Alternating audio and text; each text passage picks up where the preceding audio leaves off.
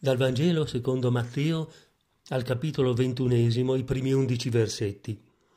Quando furono vicini a Gerusalemme e giunsero presso Betfage, verso il monte degli Ulivi, Gesù mandò due discepoli, dicendo loro Andate nel villaggio di fronte a voi e subito troverete un'asina legata e con essa un puledro, slegateli e conduceteli a me e se qualcuno vi dirà qualcosa, rispondete Il Signore ne ha bisogno, ma li rimanderà indietro subito.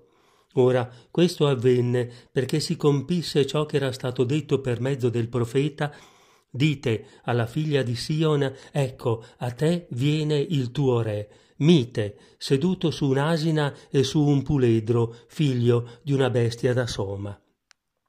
I discepoli andarono e fecero quello che aveva ordinato loro Gesù. Condussero l'asina e il puledro, misero su di essi i mantelli ed egli vi si pose a sedere.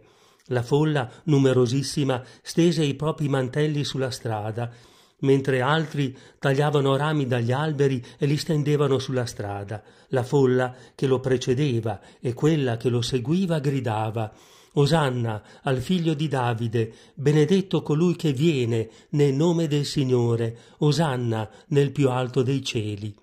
Mentre egli entrava in Gerusalemme, tutta la città fu presa da agitazione e diceva Chi è costui?